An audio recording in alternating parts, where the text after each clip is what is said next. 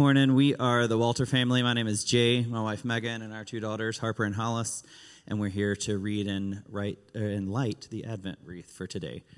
So it says, In days when God's people longed for peace, Isaiah declared, Comfort, O comfort my people, says your God.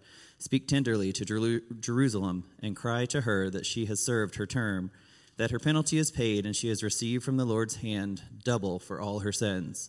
Isaiah chapter 40, verse 1.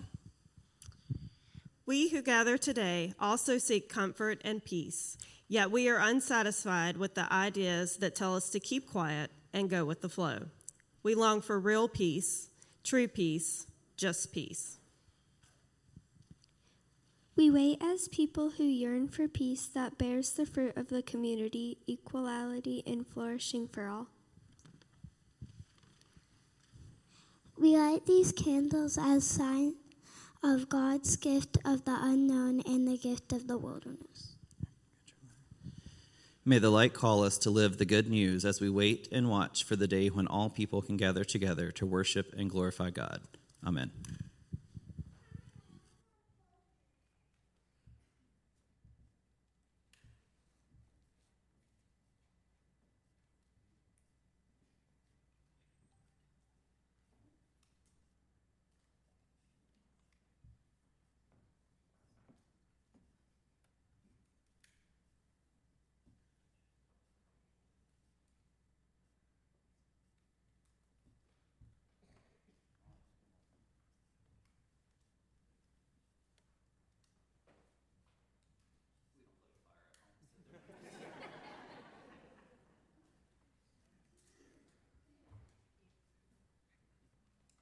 There are some traditions in our church life that have such meaning. No matter the songs we sing, no matter all the words that we say, no matter what else is done, there are some traditions that are just incredibly meaningful, and lighting the candles of Advent are among them. There is something about lighting a candle into Advent when you know you're on the countdown for Christmas. Because every time we light another candle, we know that we are closer, just a step closer to lighting that Christ candle Christmas Eve for Christmas Day. When you light a candle, it can take you from a moment of wilderness and center you right back home. One of my very, very favorite trips that I took growing up as a child with my parents, it was to a touristy town in Tennessee. And I cannot tell you anything about that trip except for one thing. It was my favorite trip in the entire world at that moment because I got to dip my own candle. It was amazing you got to walk in, and along the walls of the store were all these different shapes of white wax. They were already shaped. And you got to pick out whatever you wanted. And I got to pick it out. And then you would go over to all these barrels of hot liquid wax. It was awesome. And there were all these different colors. And so you got to take your little wax and you got to dip it in whatever color you wanted. It was amazing. To date, I have been searching for another place that would let me dip my candle, and no one lets me do it. It's something about hot wax and being burned or hurt or maimed. I don't understand. Something about liability and insurance. I have asked everywhere, and everybody's like, yeah, no, we don't do that anymore. You can't dip your own candles.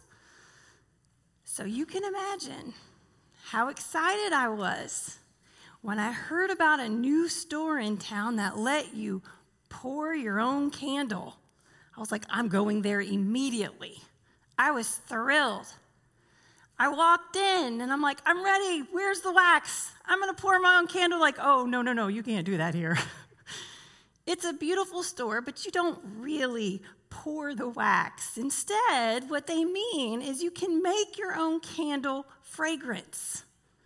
They have over 85 different smells. and you get to walk around all the smells and you smell everything. And then you pick your favorite few. And then you sit with all the different oils and you can drip and make your own personalized custom fragrance. And then you pour it into the wax and you stir it up. It's pretty fun. So I want you to go to that store in your mind with me. Imagine walking in and seeing all of these smells, all 85 of them.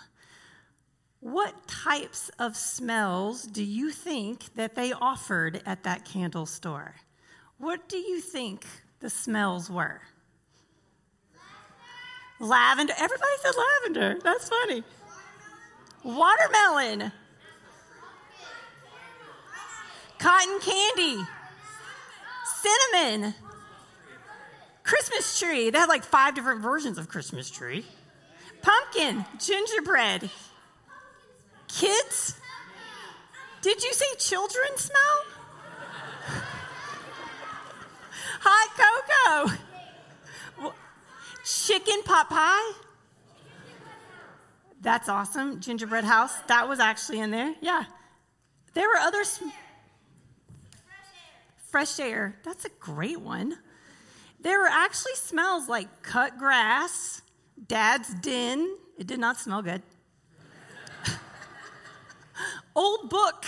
Old book was one of them. Yeah. All right. If you were going in there to make your own candle, what would you pick? What smell do you want?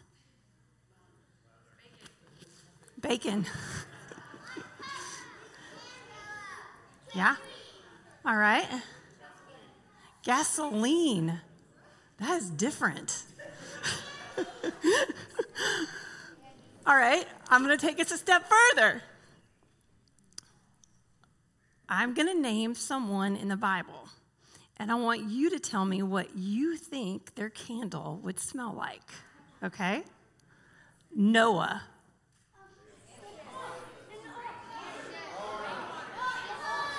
Yep, you got it. Wet dog. I, yeah, you're on the right track. That's what I think. I think Noah would have like some rain in there, and some animals maybe. Yeah. All right, here's another one David. King David. What would, I know it's harder. Jewels. Oh, a smell of diamonds. That's a good smell. Sheep. Oh, that's a good one. Good one. Good. All right, I'm going to give you another one. Are you ready? Are you ready for my next one? Martha. Do you remember Martha in Scripture? Soap, candle, lemon. Somebody said lemon. I was thinking lotion. You know, I think of Martha like really busy all the time, so her hands need lots of lotion. I don't know. That's just what I think of. I can be totally wrong. Yeah. Okay, what about Jesus?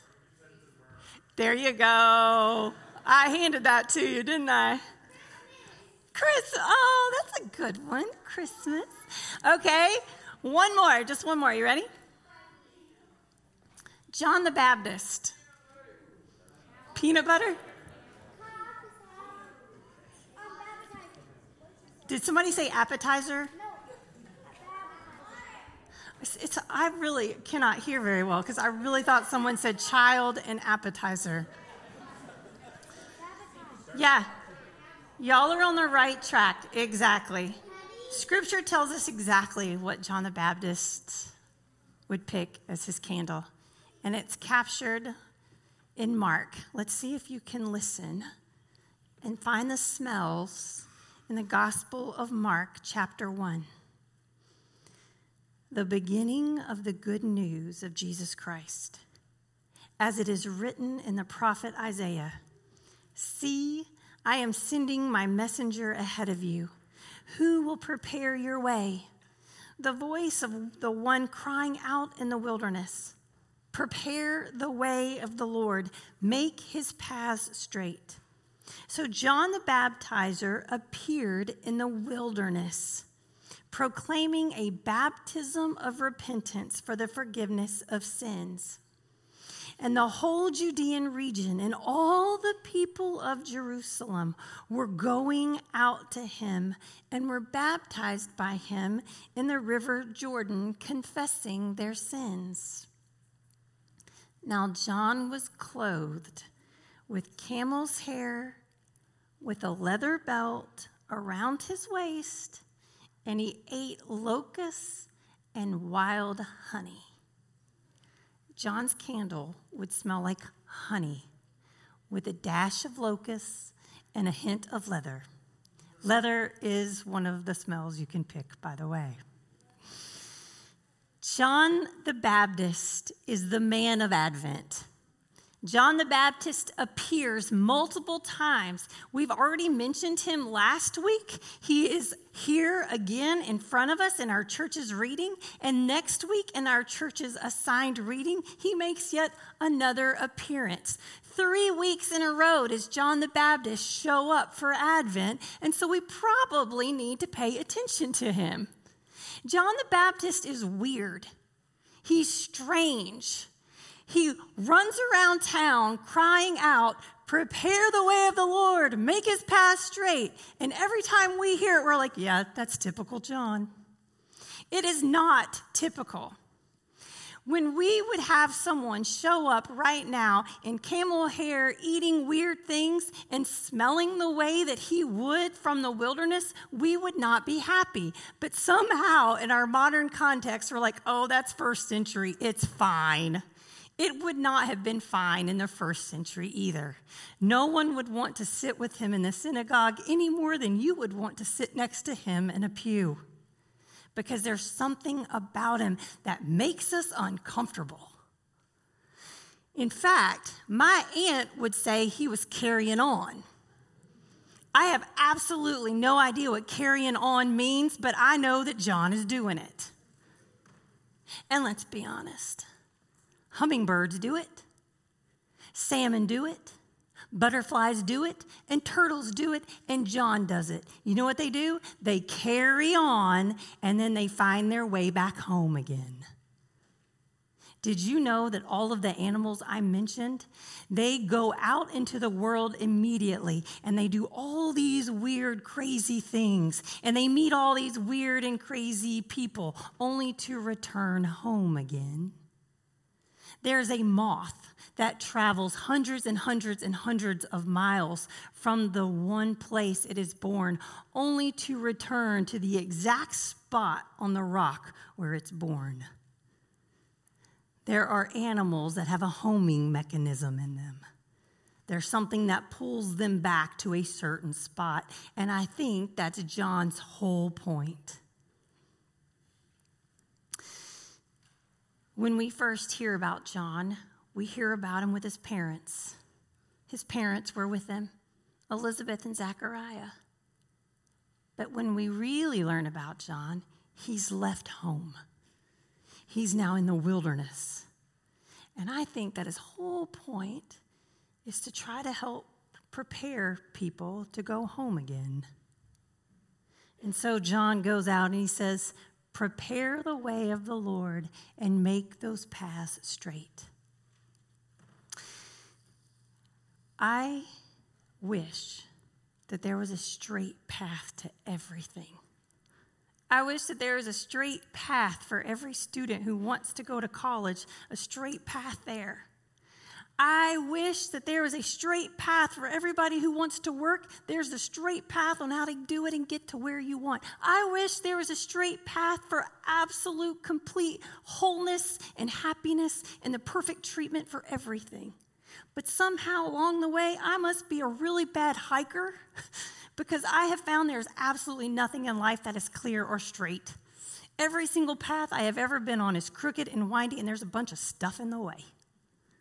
But again, that just might be me because I'm a bad hiker, I'm a bad camper. I want to live outside. I want to be that person that can do it, but I'm just not. I have friends, though, that are. I have dear friends And this is a camping family, it's a hiking family. They own a farm and they pretty much just live outside. And so that's just natural for them. I want it to be for me, but it's just not. And the other day, my good friend called me and she's like, Marion, I have to tell you about something. She said, My husband was coming home with the boys in the truck and they were going through Tennessee. And one of the boys looked out the window and saw this beautiful waterfall. And you know what my husband did? He pulled over the side of the road, parked the truck, and they went walking to find the waterfall. And he said, and they found it. And they said it was gorgeous. But it took him three hours to find the truck again. she said, Doesn't that sound wonderful? And I was like, No, that sounds horrible. She's like, No, it was such a great adventure. I really wish I had been there. If you have ever been lost and you don't know where to go, you know that the path is never straight, especially when you're trying to go home. There was a kindergarten class, and in this kindergarten class, it was kind of new, new in the school year. There was a little kindergartner, and that little kindergartner was just crying. And the teacher got worried, so the teacher went over to the kindergartner and said, Are you homesick? And that little boy looked at her and said, No, I'm not homesick. I'm here sick. I think people of faith, we get here sick. We get homesick. We think that we have gone off the path and we have forgotten how to go back home again. There's a great story about an elephant, and this is a circus elephant. And this elephant, everybody would go from everywhere to see all the tricks that the elephant could do. And the elephant pretty much lived its whole little life in this little cage. And the elephant would do amazing things, but along the way, the elephant started to get mad. The elephant started to get mean. The elephant didn't like being in a cage, and the elephant just started to show tendencies to be dangerous and a little violent. And there was one particular day when there was this huge crowd, and they had come to see all the magnificent things the elephant can do, and the elephant would not have it and became very violent. And out of nowhere, a man popped out of the crowd. And he went over to the owner and he said, Let me in the cage. And the owner said, Oh, no, no, no, we don't do that anymore. I'm like, No, let me in. I need to go help the elephant. And he said, No, I can't. You might get burned. You might get hurt. You might get maimed. It's liability. There's insurance these days. We can't do it. He's like, I'll sign whatever you want me to sign. Just let me in. So he did. He signed all the liability waivers, and they were going to let him in. He took off his coat and he took off his hat and he gave it to the owner. So the man opened the cage of the elephant, and immediately he put his back to the cage. And very slowly he began to walk around the cage until it became right in front of the elephant. And then he started to whisper something. And the crowd leaned in trying to hear him, but it was not recognizable. And the man kept speaking. And then the man began to smile a little. And the elephant began to put his head up and down. The man spoke a little bit more and got a little closer, and the elephant started to sway his head left to right and left to right. And then the man began to really smile and got confident and walked right up to the elephant and gently began to rub the trunk. And all of a sudden, the elephant put his trunk around his waist and they walked together around the circle multiple times. And everybody began to cheer. And as the man left the cage, he went back to the owner, picked up his hat, and picked up his coat, and he said, Your elephant is homesick. Your elephant is from India, and no one knows his language. Find someone who knows his language, and he will be fine. Sometimes, as people of faith, I think that we are here sick, homesick, and we have forgotten the language. It's like everyone around us is speaking foreign words, and we have forgotten what our home is. We have forgotten the language of heaven and earth are full of your glory. Make it on earth as it is in heaven. We have forgotten that deep inside of us, we have a homing mechanism that continues to call us and draw us right back to that very clear path to God that lives within us, which is the whole language of the season Emmanuel, God is with us. We have forgotten along our paths of adventures in wilderness and the goings on, we have forgotten that there is a clear path that lives within us. Because sometimes, as we're in this wilderness, we get nervous because we're meeting people and we're smelling smells that are weird and that we don't like, and we're uncomfortable with some of the ideas and thoughts and people around us, and we're not sure what to do with them. We have forgotten that it's in the wilderness where we can find a sense of identity in our faith, and we can use our faith to find amazing solutions. There was this amazing study that just recently came out, and the study was done actually with people in their 20s. But I'm going to tell you, I think it has a lot broader context. I think it can be for anyone. And the study showed that because of everything that we have all gone through, we have a sense of resiliency about us. And it showed that now we are very much okay with talking about mental health, and that we have a very high sense of emotional um, intelligence. And it showed that people, especially in their 20s, have an incredible moral compass. And these are good things that have come through. But the shadowy part, the other part of the study, says that we all have begun to use our sense of boundaries as divisions, and our sense of advocacy as judgment, and our sense of self protection as defensiveness, and our sense of self care as somehow a reason to disengage. And so, to put this in theological terms, to put this in faith terms, we have forgotten the gifts of being in the wilderness. It is good to have a new sense of identity, but not at the wrong cost. It's in the wilderness that we are called to go so that we can gather the smells and gather the memory and gather the traditions. It's in the wilderness where we find the pockets of honey. Y'all didn't ask me what my favorite smell was that day at the candle store. Y'all want to know? Any guesses? Candy's a good one because I love candy. Creole's a good one too. Dirt. Dirt. Yeah.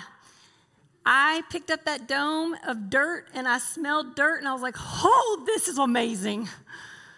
As soon as I smelled the dirt, I put myself right back on a swinging bridge. I remembered everything I've ever planted and I remembered my very favorite dirt camp growing up. Dirt is what I loved. And I did put a little dash of lavender, whoever said that and a dash of lemon. There was something about the dirt that held memory for me. And I am here to tell you, I am the only person in the history of that business that ever used dirt in her candle. I am proud of that. And as soon as I got my candle back with my personalized dirt smell, I smelled it and I went, oh, I should have put more dirt in there. Dirt holds memory, and memory holds wilderness, and wilderness holds life. Because you know what? Jesus was born in the dirt. And so, yeah. Is that a lot to put in a candle? You bet it is. Did I know and think about all that when I was making my candle? No. But I'm using a candle as a symbol of how to get to the manger. I'm using a candle as a symbol of the gift of the wilderness. Amen. Pray with me.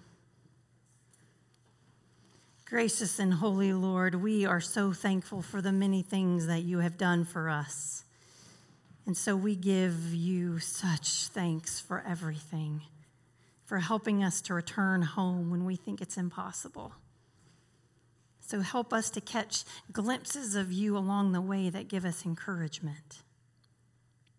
Lord, we know that there are times that we have missed you, There are times that we have forgotten to look for others along the way, and so we ask that you forgive us and show us ways this week where we can try again. Help us to be on a better path to notice the people around us in the greatest of needs. Speak tenderly to us so that we may be nudged, we may be urged to use things like angel trees and home cooked meals to be a source of kindness for someone. This day, Lord, we know that there is grief, we know there is sorrow, and so be in the midst of all of it. We know there's need of healing too, and so be in that. Be in every piece of a medical team that treats us and that cares for us. And be with the many families who are separated for whatever reason and use the embrace of a friend to close that distance. Be too with our Jewish friends as they light candles of their own. Be with this church, be with our government, be with the leaders, be with authorities in all places of this world so that peace will overcome violence and everyone can make it home to you again safely. Amen.